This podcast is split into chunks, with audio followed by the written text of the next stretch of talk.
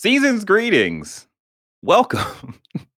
On our plate for today, we will be remembering Lance Reddick for all that he's done for us in the movie and gaming industry. It's a big loss. It's unfortunate. Uh, is a Superman game coming to PlayStation? No, that's how they that's how they put it in the thing. Is Superman game. Uh, right? No, you're right. and is it time for PlayStation Pro? We will get down to all of this and more on season 7, episode 11 of Press X to Start Gamers Digest.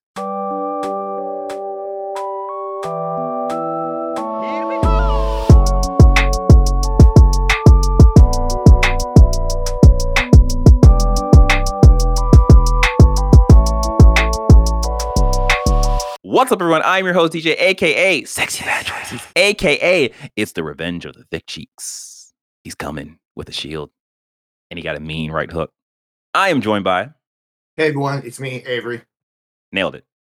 Now you know who we are on this illustrious fireside chat. Press X to Start Gamers Digest is a video podcast that condensed the most important gaming news from this past week into an hour long meal just for you. We are live on YouTube every Sunday at 3 p.m. That might change. Uh, Standard Eastern Time. Hello, YouTube. Hello, people who are listening to us with your ears. I hope you enjoy the show. Don't forget, you can support us by liking the video, subscribing to the channel, and hitting the notification bell. That will get you everything you need in your life and more, except for food and water. We can't provide that. but We can provide everything else for you. So, yes. If you are listening, we would greatly appreciate you leaving us a review on Apple Podcasts or podcast services you are tuned in on. And if you want to join in our conversation, you can by joining our Discord at pressx number two start.com slash Discord. Do it. All right.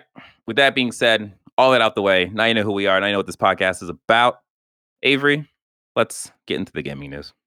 Cool beans. Okay, our first story is from uh, VGC. This is from Jordan Middler. Lance Reddick, actor behind Destiny Zavala, has died. So this is something Yeah. incre- incredibly tragic that happened, I believe, uh, March 17th. The news just broke. Uh, the cause of death is unclear, uh, but it appears to be natural. Lance was 60 years old. For people who don't have a frame of reference for Lance on this video game podcast, he played Zavala from Destiny. He also played Sylens from uh, the Horizon franchise, and Yeah. he was one. Of, I think the main villain from uh, Remedy's Quantum Break. Uh, but for people who Mm, who aren't fans of those games and are more fans of general work, Lance had the unfortunate privilege to be in the Resident Evil uh, recent show on Netflix as their Albert Wesker, and from all reports, he did a fine job doing a super weird decision that no one can understand. But most people will probably know him more from The Wire. mhm. I know him the best as Charon from uh, the John Wick franchise. Uh, yes. Yeah, this is incredibly tragic. Yeah, man. It's one of the few celebrity deaths that really has reverberated through video games in a massive way because Lance was intrinsic to a lot of games. Like this was a dude who didn't just voice a character in Destiny. This is a guy who recreationally played a lot of Destiny. This is a guy who Yeah. played a lot of games. So Yeah, it's incredibly sad. Like when I saw the notification, I was like, "Wait, what?" And like it was it was weird because at first I didn't believe it. The reason why I didn't believe it was because earlier this week or maybe late last week there was a thing about Justin Bieber dying or whatever that turned to be fake, and I was like, "Okay, well let me let me research this." Looked it up and it was confirmed. I was like, "Oh, that's terrible. That's so sad." yeah, So- uh, both Bungie and uh, Guerrilla Guerrilla. have put out words of condolences for Lance and all he means to them. It's going to be interesting to see how those games pivot with his characters going forward.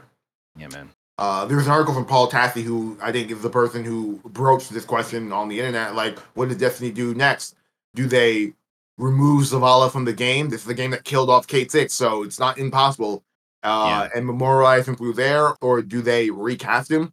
I think Paul theorized they just use his old voice clips and just move forward through there. And I'm like, there is the argument they use AI, but they're not going to do that. I don't think Bungie's going to do that. Yeah, Uh, yeah. I don't, I don't think that's I think- I think- either. With how intrinsic Zavala is as one of the main characters of Destiny, I don't think there's enough Lance Reddick footage in the world with the way he speaks and uh, the emotion he puts into his acting to create a convincing approximation of that character.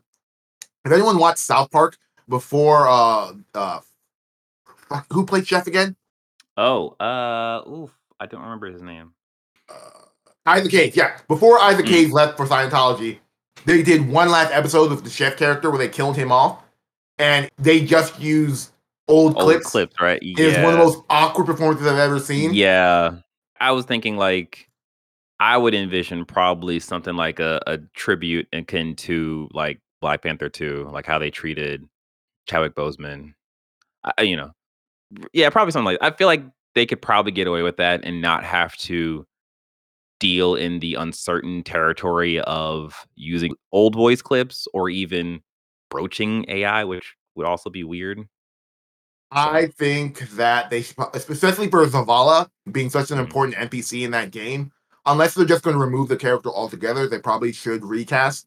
Sylens yeah. is another question altogether because not only does that character have Lance's voice performance, he looks like Lance. So there's a question of what to do with that character, which kind of sucks. And they shot themselves in the foot at the end of Forbidden West, where that character's like, I'm just going to go away to space. And he just came back and like, I'll stick around. I'm like, maybe it would have been more fortunate for him to just go away to space.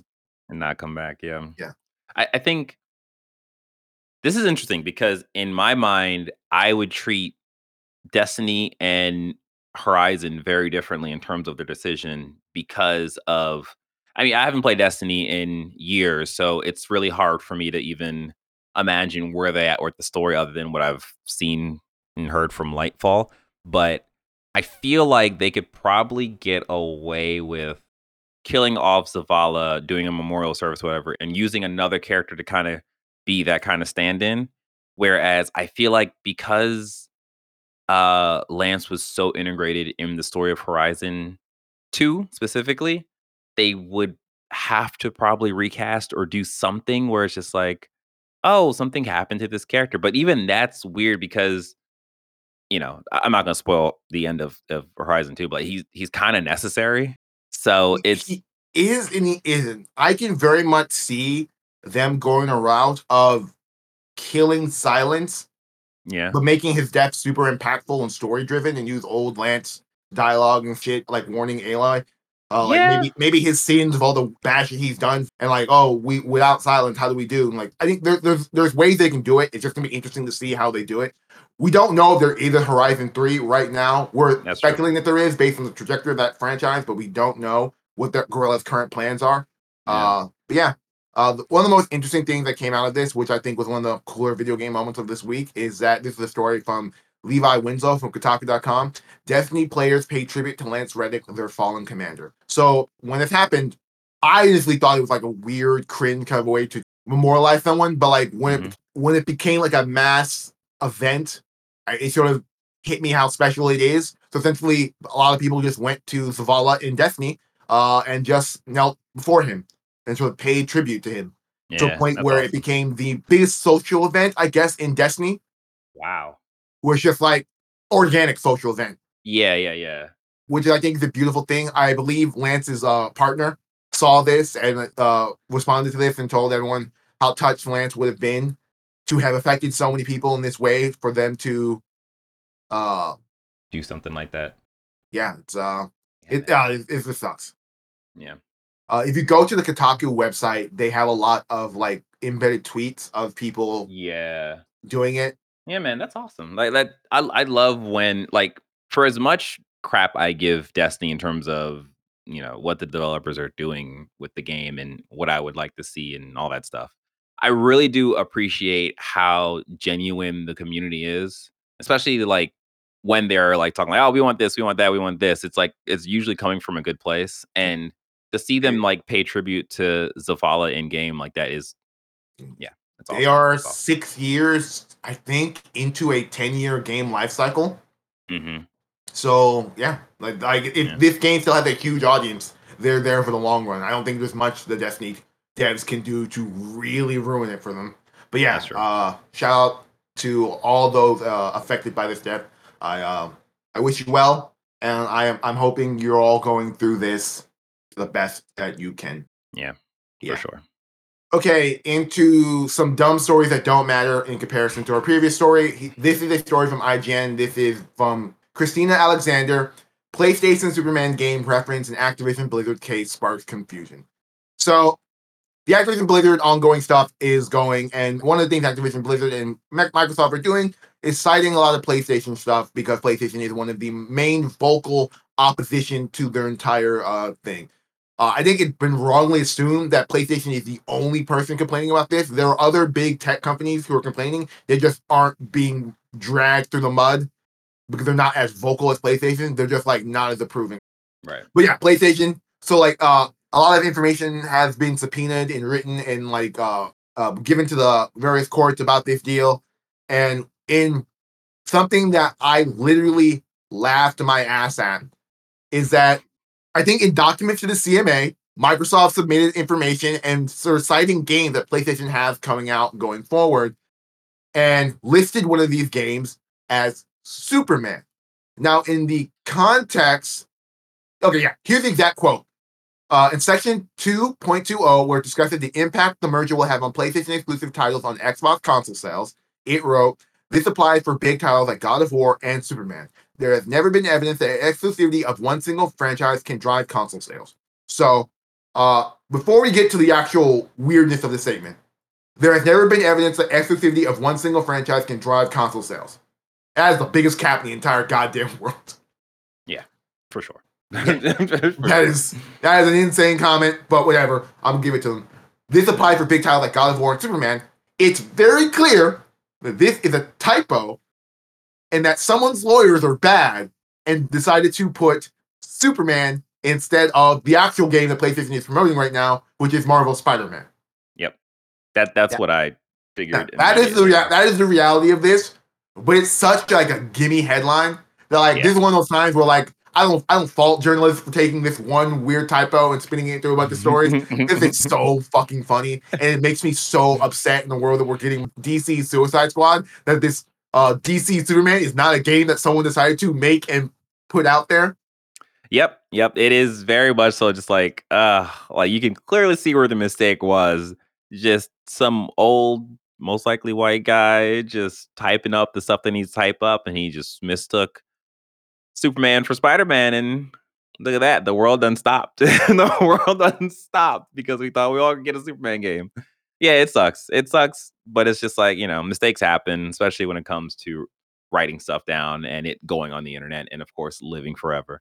So, it is what it is. You know, may- maybe maybe we might get a Superman game. Maybe. I, I would. I, here's the thing. We're getting a Wonder Woman game, which I'm mm-hmm. generally excited for. I think from Monolith, the uh, Shadow of War developers, which is cool. I think if they didn't give a Superman game to Rocksteady we're not getting it anytime fucking soon. Yeah. Yeah.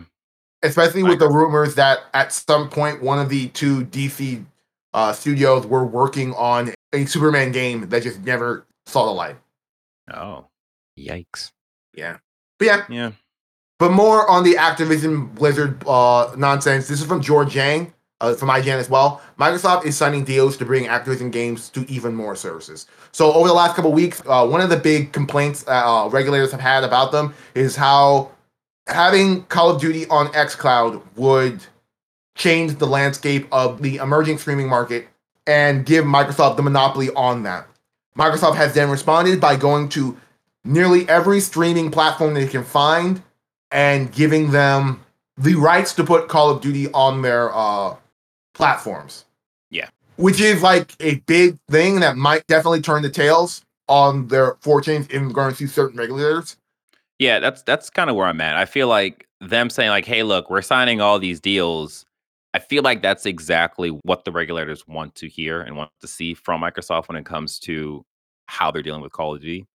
Because well, it's not just Call of Duty. They're saying all Xbox games are going to PC, which is all of them, are now going to be involved in this deal. My only oh, I missed that. My only my only questions I want to clear up is when they say we're putting them on these services, is Microsoft putting them on these services themselves, or are they saying, "Hey, pay us to put these games on our services"?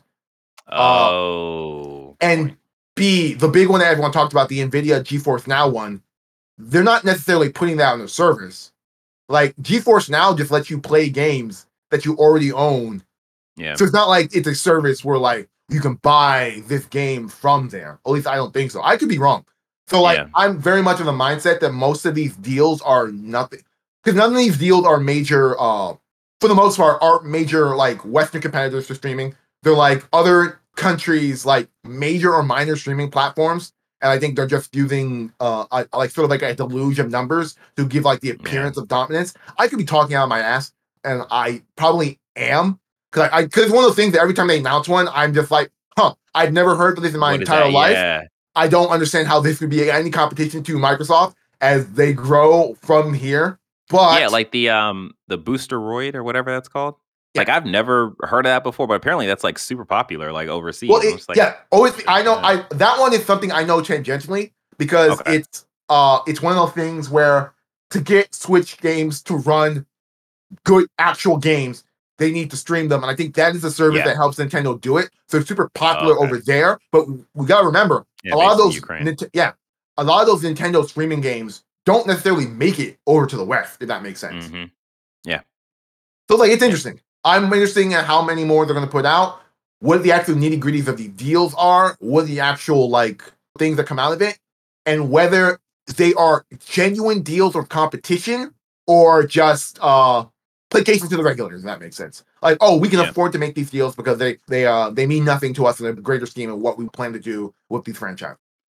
Yeah, I I'm I don't I'm I'm I'm of the mind that they are doing everything to ensure this deal goes through and I'm just like at this point it's just a matter of time. Like Sony should definitely stick it through all the way because they are in a secure position where even if, you know, the deal goes through, they're still going to get that 10-year deal. So it's just we're going to try to fight to make sure this don't happen if it doesn't happen whatever and- the consolation prize is that deal. And to quote Jordan, who was uh, we, we had a long argument on our podcast about this.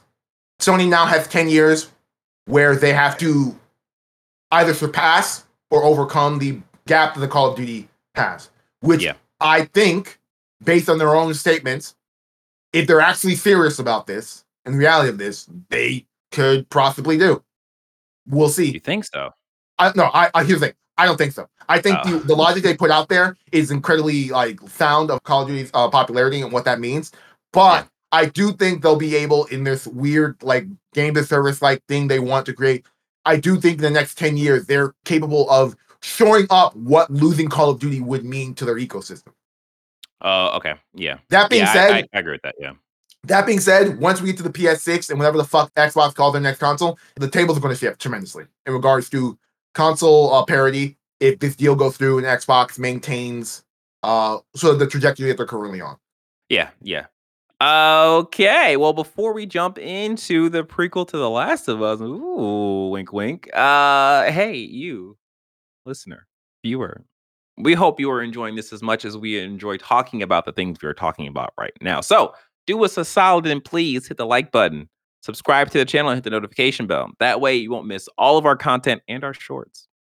Not the shorts that we're wearing, but the shorts that are on YouTube. I don't know why they call them shorts. Well, I guess because they're shorts. There you go.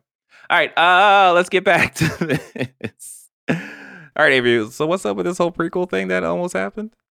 Okay, so during a kind of funny spoiler cast for the Last of Us TV show, Neil Druckmann alluded to a conversation that Naughty Dog was going to have with a third party developer on making a Last of Us prequel. So, this is a story from Jordan Middler. A prequel to The Last of Us was planned at one point. The game was to explore a character that was given a larger role in the show. So, it was implied that it was going to be the American daughter story that was going to be about Ellie's mom and give you backstory Mm. about her relationship with Marlene and all that. That was material that was eventually adapted into The Last of Us to give Ellie her, I say, problematic origin, but that's just my opinion on it. Uh, what, but the most interesting thing that Neil brought up was that Greg Miller is the one who introduced Neil to the third party studio that was going to be working on it Yeah. and, really and cool. the deal uh, ultimately just sort of fell through. So the question, Neil and Greg are evasive on who this third party partner was going to be. I have an idea, but I wanted to broach the question to you before we even talk any more about this. I don't. I can't think of a third party developer that would be capable of creating. Yeah. Yeah, because that gets weird though. Because I mean, if you're going for the same third person, you know, stealth gun combat. If they, if they, well, I guess Ellie mom, so she'd be able to to wield a weapon. So yeah, like if you're going for that same thing, like ah, I don't know, a third party developer that could do that, that Greg would know. That's a tough one. That's a tough. What's what's on your mind? Okay, so one, I think you're trapped on the idea that this is going to be a one for one Last of Us game. Okay, yeah, yeah. It could be any other type of game that's just using the Last of Us name and likeness to tell a story. By that logic, um, the third party studio would have to be one that Greg's intimately involved with. Like Don't Nod. Now he's not as close as Don't Nod that we would be to okay. Fullbright, which was a studio that went through a lot of turmoil when its uh, yeah. head head became embroiled in a lot of toxicity bullshit which is my yeah. thought that the Gone Home team would probably be the team that Greg was thinking of and introducing to Neil, and things fell through because of everything that happened with Fullbright. But yeah, yeah, that's my general idea. Yeah, that's a good idea. Like that makes sense in terms of for what we know, Greg's connections, and that actually that that'd be a pretty interesting game. Yeah, like it wouldn't be like The Last of Us one for one for what we know, but I don't think it would have to be because it's. I mean, yeah, if the game, yeah, if the game, if the game is about it, Ellie's pregnant mother, unless it's yeah. a game about her entire life and we're like it's a more of a Last of Us thing, we're going through parts of her life. Odds are the story would be told mainly from her being pregnant, which is like one of those things. Like maybe let's not have a lot of hardcore action with this pregnant mm-hmm. woman in it, so mm-hmm. it'd be more conducive to a uh, sort of a walking simulator. Walking, that makes yeah, sense. yeah. I can imagine they can do like stealth elements too, where you have to get from point A to B and like there's a clicker yeah. or yeah. So I, would you want that? Would you play that? Uh if it was Fullbright with the team, yes, because I generally love Fullbright games. But if yeah. someone were to tell me you're going to make a Last of Us prequel game not made by Naughty Dog, I don't know. Eh, I can do without. Yeah, yeah. I, I think it gets weird because it's like, well, Naughty Dog is so great at their craft, and it's just like I'd have to wait to the reviews to see exactly how that turns out to be like, okay, I'll I'll buy into that. But yeah, same page as you. Yeah. Okay. So our next story is from uh, Insider Gaming. So this is a Tom Henderson joint. Exclusive PS5 Pro in development could release 2024. So this is Tom Henderson doing his uh, video game journalism through his own uh, sort of mini blog site, Insider Gaming, and him saying that hey, I've uh, heard through my connections that PlayStation is planning on making a PS5 Pro, and it will come sometime in late 2024. Uh, there's also news that there's going to be a refresh for the PS4 that's going to have a detachable disk drive. So it's going to essentially be the PS4 diskless version. Digital. Yeah. Digital, but you can add a disk drive to it if you want to play games with a disc. I'm so angry because right now I have a PS5 that has a disc, the disc version, and I wanted the digital version because I was sure that I wasn't going to buy any disc, and lo and behold, I haven't bought any disc for the console. And now they'll be like, "Hey, we're going to release a model that doesn't have a disc, and you just buy the disc drive separately." I'm like, "Why don't you just give me the digital version in the first place?" I know the answer is because money. They made money off of me, and I understand that. It's still frustrating. I'm oh, okay. The reason they have the disc and discless versions is not necessarily because of money; it's because of price point. It's that they could sell a cheaper PS5 that could compete, not compete, that would eclipse the Xbox's discless uh, Xbox if they uh, the, remove uh, the Series S. Yeah, the Series S. Yeah. If they remove the uh, disk drive. Uh, and if you combine that with the fact that uh, the PS5 is supposed to be backwards compatible to the PS4, the PS4 was not a digital only became in truly in vogue during this generation, which means there's probably mm-hmm. going to be a large segment of the population who still have a lot of discs. Who, yep. if you tell them, "Oh, this is backwards compatible," except we don't have disk drives, you can't run on your games, then uh, that's Xbox One marketing bullshit that they avoided right, by putting right, out the right. thing. Now, what I will say was, I'm pretty sure there is more versions of the disc version than the diskless version, and yep. that I think is uh, marketing bullshit to squeeze out more dollars. Exactly. I'm someone who wanted the disc version of the PS5 because I have an entire library of discs that, like, I still may want to play at some point. But if I got the diskless version, these are all useless. I have to get rid of them. Yeah, yeah. Where I'm on the other side of the of the pond, where I bought most of my games off PS4 off of the store, so I I have maybe five games that are in this version for the PS4. So I was ready to make that transition. I had done got the tattoo on the back of my back of my head. Jesus. So I was ready to go. I only made the transition when the pandemic made it impossible for me to go to a GameStop on a regular basis to buy Yeah. my games physically. And so I just ended up having to just buy games digitally. So it's one of those things. It, it's either there. But back to the point of the PS5 Pro, Mhm. I I don't I understand where this is coming from. The PS4 Pro was a success, but I don't think this is as necessary as the PS4 Pro, 4 Pro. is in comparison to what a PS5 Pro would need to do. Absolutely. I I don't understand other than the fact that hey, we can make money from this. I don't understand why they're doing this. There is not a need for PlayStation 5 Pro. Like the the only thing I could think of is hey, look, we'll be able to do a um balance of fidelity and performance. And that was what they, they promised that for the PS5 and that didn't happen. So I'm just like why would I believe you guys for this? I believe fundamentally, as long as PC gaming is a benchmark that games have to reach, there will never be a true 60k for uh, uh 60 uh no wait 4k 60 fps 120 fps mode on on console Right. games. That's never going to be happen. Yeah. It's never going to happen. Yeah, I, I I totally agree because of, of PC and like they can't necessarily just really buckle down on the console version of stuff.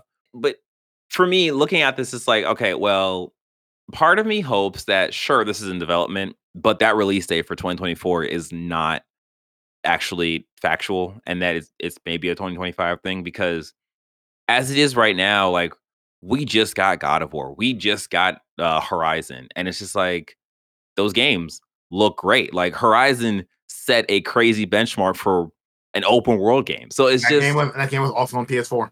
that too, yeah. So it's like I just don't understand like where they could possibly go next. And like do they need to? It's I, don't know like because I think the P like I, how would I say this? One of the reasons the Pro existed was to extend the lifespan of the PS4 generation. Right. I do think that because of the pandemic squanching sales for the PS5 in, the, in its early days, like I think it would be looking at astronomical numbers if it actually got a normal release.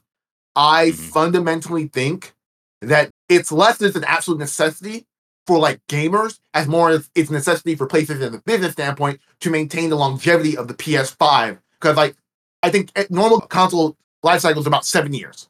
PS3 was like 10 or so years, some bullshit. Nine or ten. Yeah, yeah. Yeah. PS4 is a little bit shorter, but it was extended by the uh, advent of PS4 Pro and all that.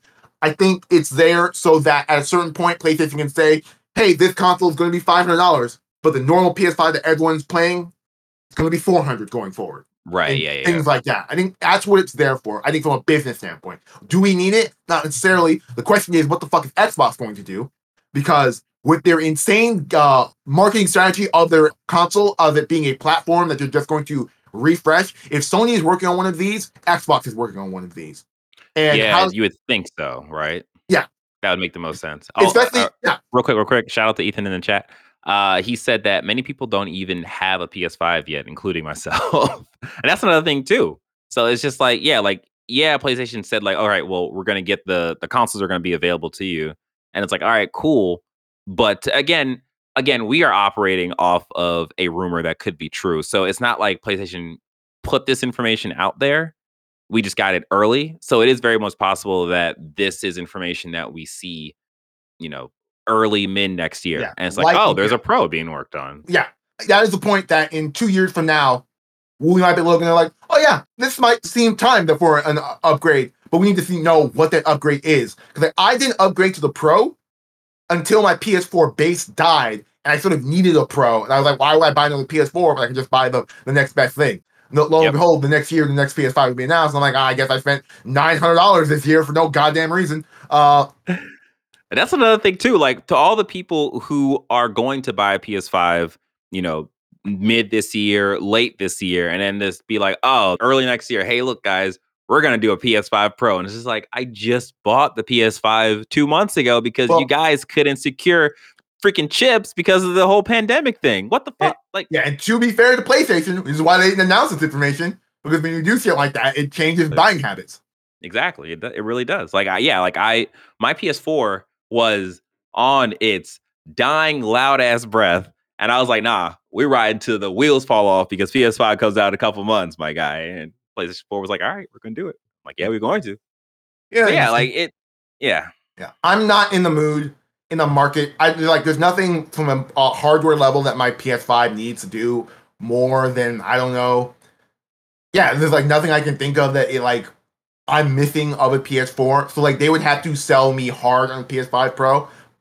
But I do think that it's going to be like the base PS4. You don't really need it. yeah, yeah. It's it's purely a, luxury thing. Like if And like to be PS5, fair, the PS5 Pro is going to be to the PS5 what the Series S is to the Series X in terms of power and Mm. marketability. If that makes sense. Yeah. So Xbox can, and that's actually a minor story that I didn't bring up. Uh, sales data for like PS5 in the UK is kind of insane. Uh, but on the converse part, this is a really dumb tweet. Uh, like I need more uh, data to like substantiate it. It said that the Xbox numbers were not great. That Xbox is putting out way too many Series S's and not enough Series Oh. X's, and the Series S isn't selling, and the Series X is. And so they're in a weird thing where their sales don't really make sense. But I need more So substantiation. wait, wait. The Series X is not selling. The Series the S, Series S. That, that, don't one. I have a list, so I'm always gonna have that problem. And Yeah, B, Xbox had the dumbest naming scheme for their consoles. But yeah, Yes. the Series X, the premium one, is the one that's selling well, but there's not enough of it in the wild because they focused all their energy in the uh, S. Series S, the discless version, and that is the one that isn't selling. Okay, okay, that makes sense. Those are UK substantiated numbers. And then there's a minor uh pundit on Twitter that I need I need more sales data to like understand what that means. But it's just an interesting anecdote and when I brought up the fact that this is what the PlayStation 4 and the PlayStation 5 Pro uh comparison is going to be. Yeah. Yeah. Okay. Yeah, we'll, we'll we'll see. I mean, again, like it's one of those things where it's unfortunate this news broke, but PlayStation, as they've done before, can sell us on, you know, whatever the PS5 is going to be. I bought The Last of Us on three different platforms day one on release. I'm not the I'm not like I'm the, the audience for this. They they don't they don't they don't have to work hard to convince me. Yeah, okay, so Oh man. Our final story is from Ethan Gach from Kotaku.com. Uh, this is the Kotaku headline, so strap in. Fans dunk on FIFA promising new soccer e-game. So this is in the wake of the FIFA pulling out of their deal with Electronic Arts. Electronic Arts is now going to be rebranding the FIFA game as EA Sports uh, Football Club, which is going to be EA Sports FC. Uh, from a gameplay standpoint, it's going to be the same game. It's just going to have probably different imaging on it because they don't have the deals that FIFA has.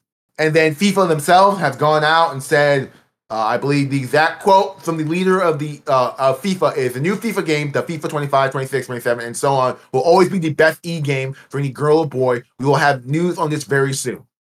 That's such a weird statement. It's very much a statement from a person who doesn't understand games, doesn't understand game development, and just assumes, oh, we're going to partner with a brand new studio and we're going to make a game as good as FIFA that will bring in as much as FIFA without EA.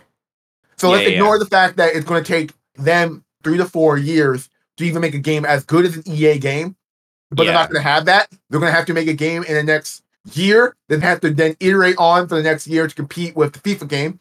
It's not going to have Ultimate Team, which is where FIFA gets most of its money. Uh, they're also going to have a lot of Web 3.0 bullshit involved in it. yeah. So like there's also that. So ultimately what I think is going to come out of this, and uh correct me if I if I'm wrong, is that this FIFA game is going to sell on the brand name of it being FIFA. It's going to get awful reviews, and the FIFA game vibe is going to Mhm. will on the vine. As long as EA is man- manages to get enough good brand deals for uh, football to give their game a cachet and maintain its quality, then it will continue down its path, probably at a lower trajectory because of the rebranding, but it's going to continue its path of dominance in the football world. Yeah, I, I I look at this story and think of, I think it's PES that that rebranded to eFootball, Yes. and it's just like that was not a good game, It- and it it's one of those things where whoever like if you follow soccer, you know how corrupt FIFA is to begin with. So for them to be like, hey, look, we're gonna make a game and it's gonna be great, and we're gonna we're gonna do everything for the for the for the boys and girls of the world, but it's it's BS. It's a lot of BS. And until they actually put out some kind of game for us to see, like none of this is is to be believed. None of this is to hang your hat on. It's just all They're going to be speed. yeah to put out a game that it will be even like good enough to launch. It's going to take them so long to spin up. By that time, actually, EA will probably be able to reclaim the branding that they've lost from losing the FIFA name in regards to that. And then like they would have to put out a game that's just better than FIFA, and I do not trust them to do so. So there is no word on a studio that's working on this FIFA game. It's just FIFA saying they're going to make a game, right? I think they do have a studio. I could be wrong. This is the Kotaku. I'm going through the Kotaku uh, thing, and there's a lot of uh, Yeah. Kotaku editorializing in there that's sort of uh, throwing me off. But no, no, yeah, it's not. yeah, it's don't a studio they know of. Yeah. Boy, all right. You know, we'll we'll, see what happens there. they don't they don't got a studio. Like, what are they talking about? oh my gosh. All right. Well, um, that is our final story for the gaming news. I got one. Before I got Oh, one minor story because we have so much fucking time. is that uh shout out to my uh my gaming grandfather Shroud for deciding he wants to make Oh. a game. Uh, I couldn't find an actual story on this, so I didn't put it on the doc. But we have so much time to say, "Fuck it," I'm gonna go to the tweet. Uh, this week, Shroud announced that he's working with Splash Damage to make a game. Shroud is joining the likes of a Hundred Thieves uh, and Doctor Disrespect in deciding that, fuck it, instead of playing other people's games, let's make our own games. He's partnering with Splash Damage, who are better known for being a studio that works with other studios to make games. The last really big game uh, was Brink. Uh, and then the most recent game that they're working on is a Transformers game. To shout out to one of our homies for being uh, intrinsically involved in the debut of that game. Uh, I'm happy for him. Real, real quick, real quick. Uh, I just want to, I just want to put it out there that I, right here, this person right here, DJ, aka Sexy Bad Choice, aka Dick Cheeks Return, tested Brink. I did that thing. It was, it was, it was all right. Was all right. You're, you're so you're responsible for. But yeah, uh, I would say this is a game we wouldn't see for a while. But from the conversation that Shroud has been having with the creative team at Splash Damage, it seems that they've been working on this game for a little bit of while, or at least the pre-production of it, so that oh, that's good. this might be a game we see next year, early next year.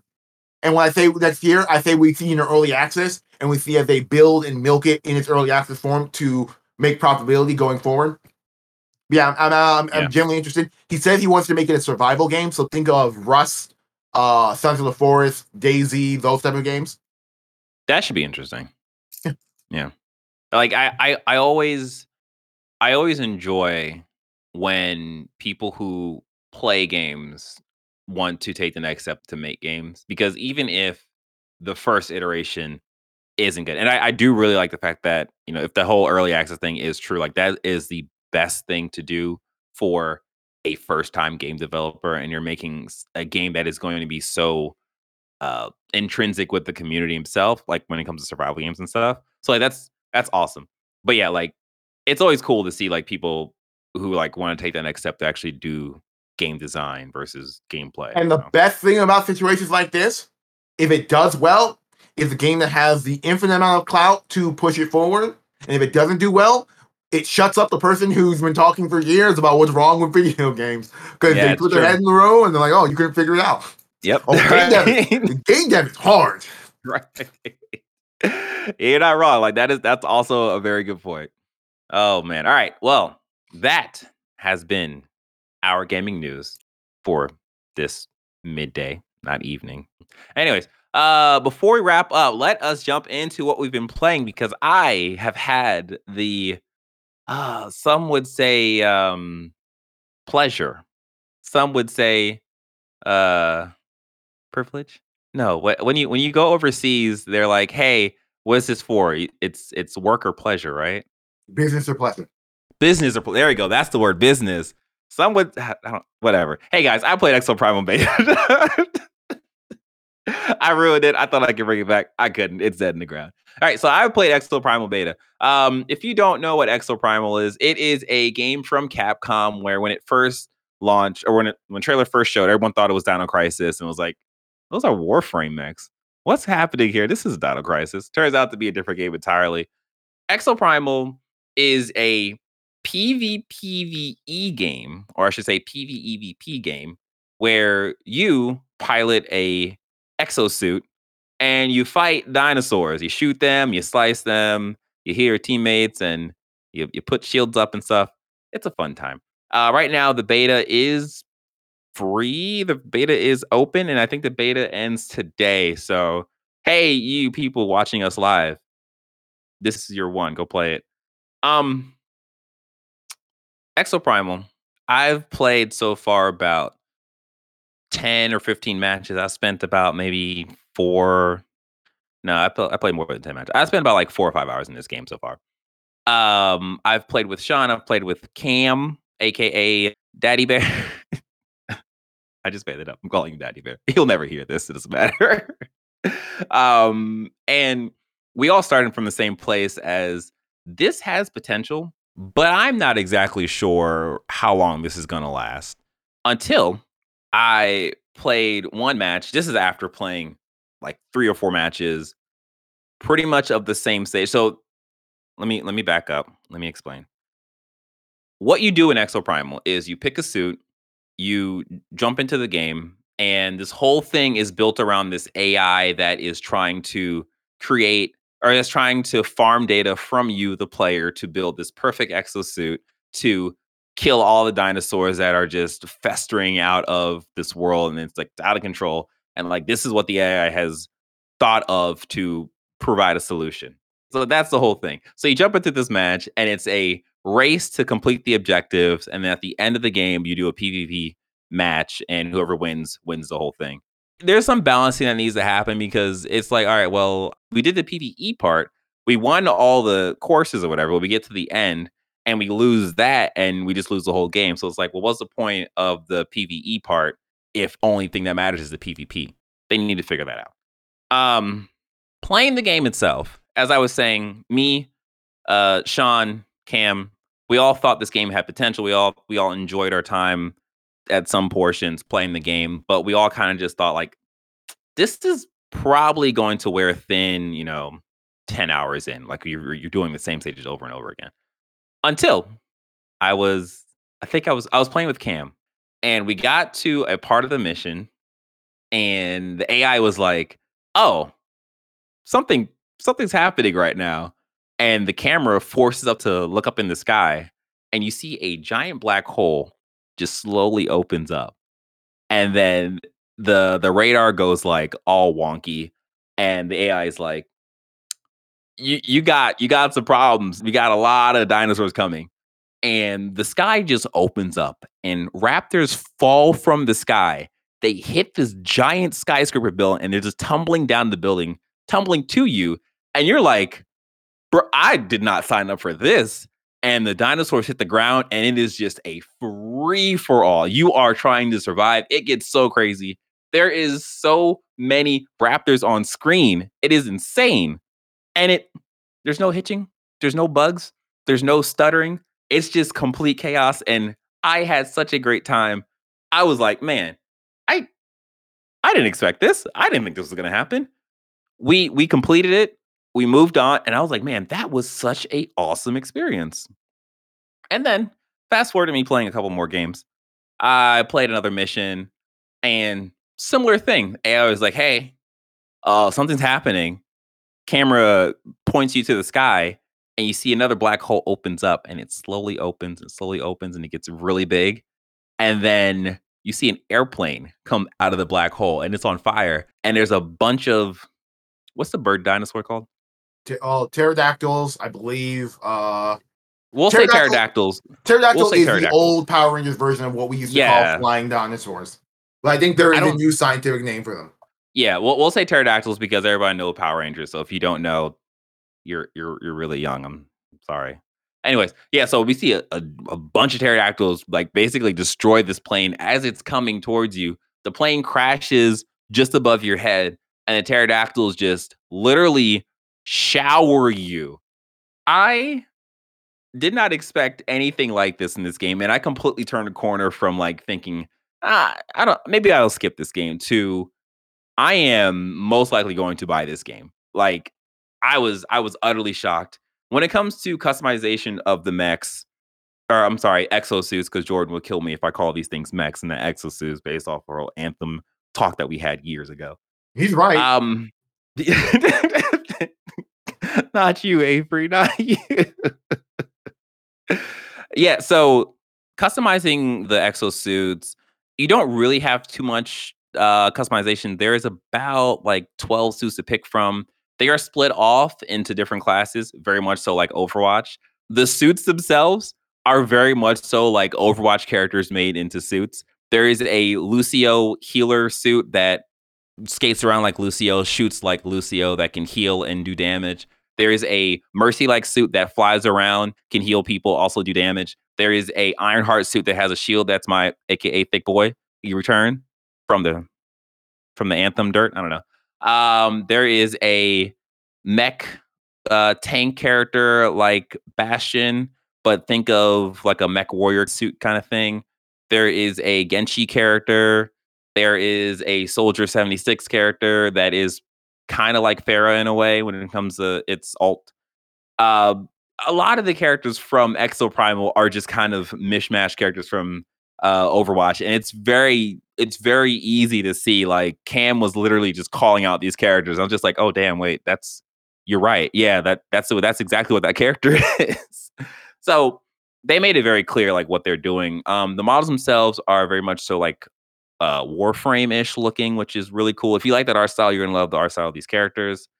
Um, yeah, overall, I had a good time with this game. I was very much so impressed. I did not expect to enjoy this game as much as I am enjoying it to the point where I almost missed my Gundam dailies. And if you know anything about me, I take that like religion. I don't miss that. I don't miss that at all. So, very good thing for uh, Exoprimal to do that to me in my headspace. Um, yeah, that's it. That's it. I, I had a good time with this game. I will wait to see. And of course, because the beta, they're always like, "Hey, there's going to be more stuff for you to to uh, get into." The only issues I have with the game is the skills are based off of cooldowns, and the cooldowns are excessive.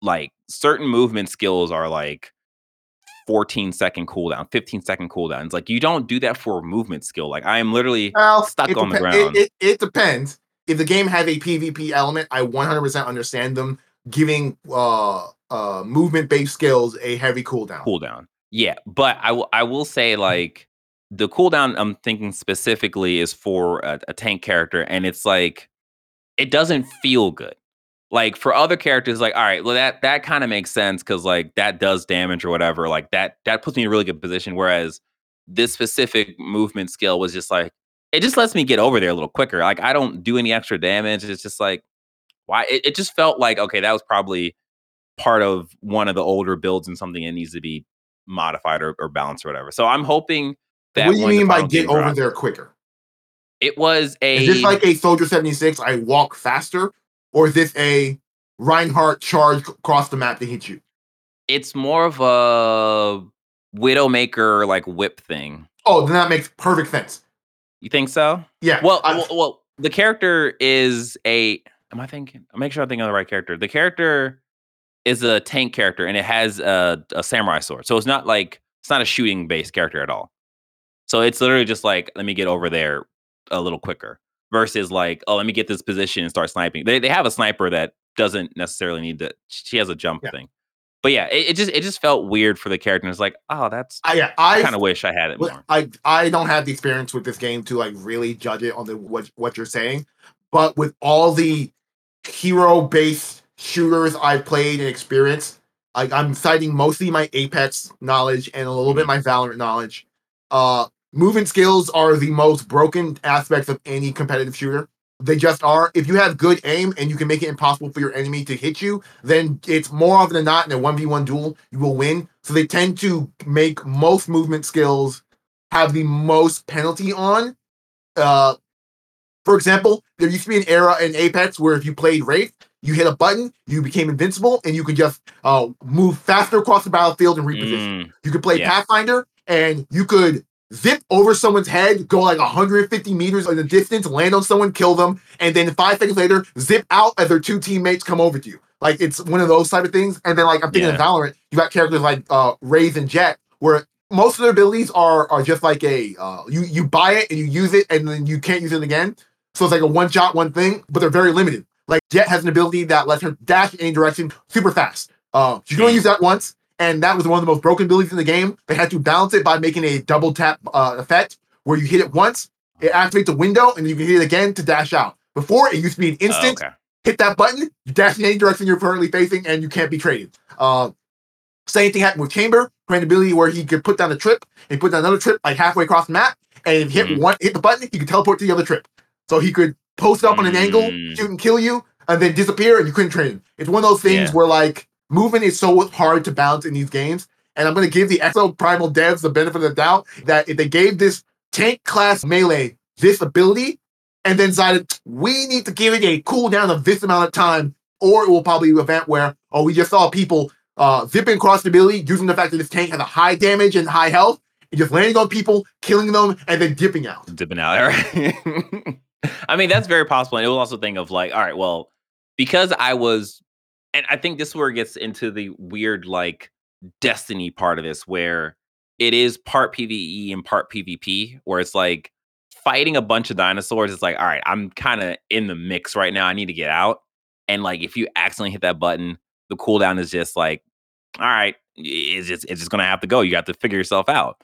But like in that sense, it, it makes sense to have a lesser cooldown. But then in PvP, it might be You, you over, get into that Destiny, you, get that you get into that Destiny Yeah. balancing issue, which one of the things that pissed me off about Destiny PvP was that like I spent all this time in PvE getting the best guns that can do the best damage, getting to PvP, and most of my abilities are completely inert to the ground. Although really Yep. cool shit I can do, can't really do that. So it's more a one-on-one gunfight, and I'm like, those are fun, but it's like I kind of It's want not what you're like, expecting. Yeah. Like, especially spend all the it's, time. a, PvP, it's, yeah, it's a hard balancing thing, which is one of the Yeah. things I'm super surprised that this game does have a PvP element. Like I'm just Yeah. genuinely surprised it does. Yeah, and uh, you know they do a pretty good job with what they have with the PvP, and like I've at this point learned to enjoy it. So props to them. I am definitely interested in seeing how this game does.